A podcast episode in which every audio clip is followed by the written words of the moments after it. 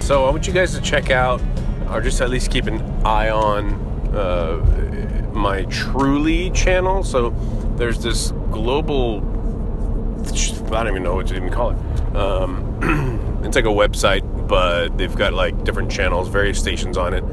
Um, and they asked me if I wanted to have one because they really liked how I incorporated kind of faith and fitness stuff together. So it's te- technically a FitCore channel, where there's like workout stuff on there, but then they they're allowing me and encouraging me to actually just post everything. So I've got a um I'm gonna start well, I've got like my first video blog vlog on there, um talking about the Tabernacle stuff, and so I want to do more of those. But I'm just gonna I want to keep uh keep adding stuff to that channel because it's a good platform. And so um I'll be posting unique stuff on my the podcast, the misfit ministry dot com, so keep checking that out because I want to keep updating that.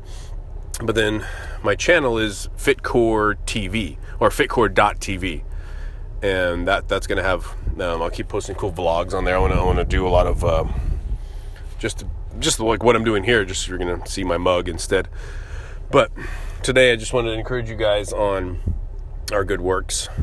I feel like too often we hear people talk about, or even sometimes pastors will refer to, uh, like Isaiah sixty-four six, I think, or sixty-six four, I can't remember.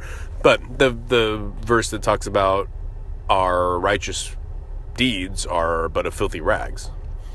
And I feel like I've heard that quoted more often, saying like, you know, just in either conversations or Bible studies of like, yeah, no matter what good we do, it's like it's all filthy rags compared to God's greatness anyways, and yada yada, and which is true, but we're not, we that doesn't stand for us anymore.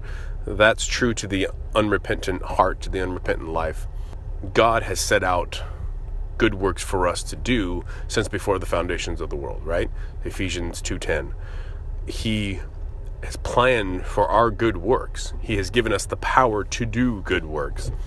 And so, and he delights in us. It says in the Psalms, when we obey him and keep his commandments, he's delighting in us.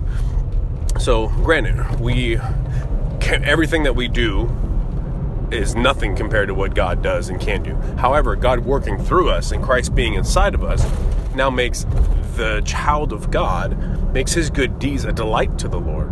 It's a blessing to the world. It's it's glorifying to him. So our works are no longer filthy rags.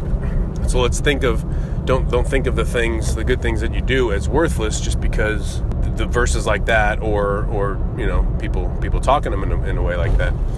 The good things you do and the small the small submissions that you do when you submit to uh, whatever authority in your life, when you humble yourself, when you Um, are out to to seek peace and to bring peace in a situation, you know, and all these little things God delights in. You know, he's delighting in his children. He's looking at you and saying, that is my son, that is my daughter, in whom I'm, I'm well pleased. And at the end of the age, God is going to judge your good deeds, as in saying, good job, my good and faithful servant, because you worked through my son's power to complete the good deeds that I had set out for you.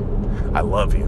So be encouraged by that today. Go out today and do those good deeds. Pray about it. Say, Father, give me the power. Holy Spirit, empower me to do these good deeds. Help me to see what these good deeds are. And I, I hope it doesn't have to even be said. We're not earning favor. God, uh, God already has our favor. We're not earning salvation. We already have our salvation. So I just love you guys, and I'm going to give that encouragement today.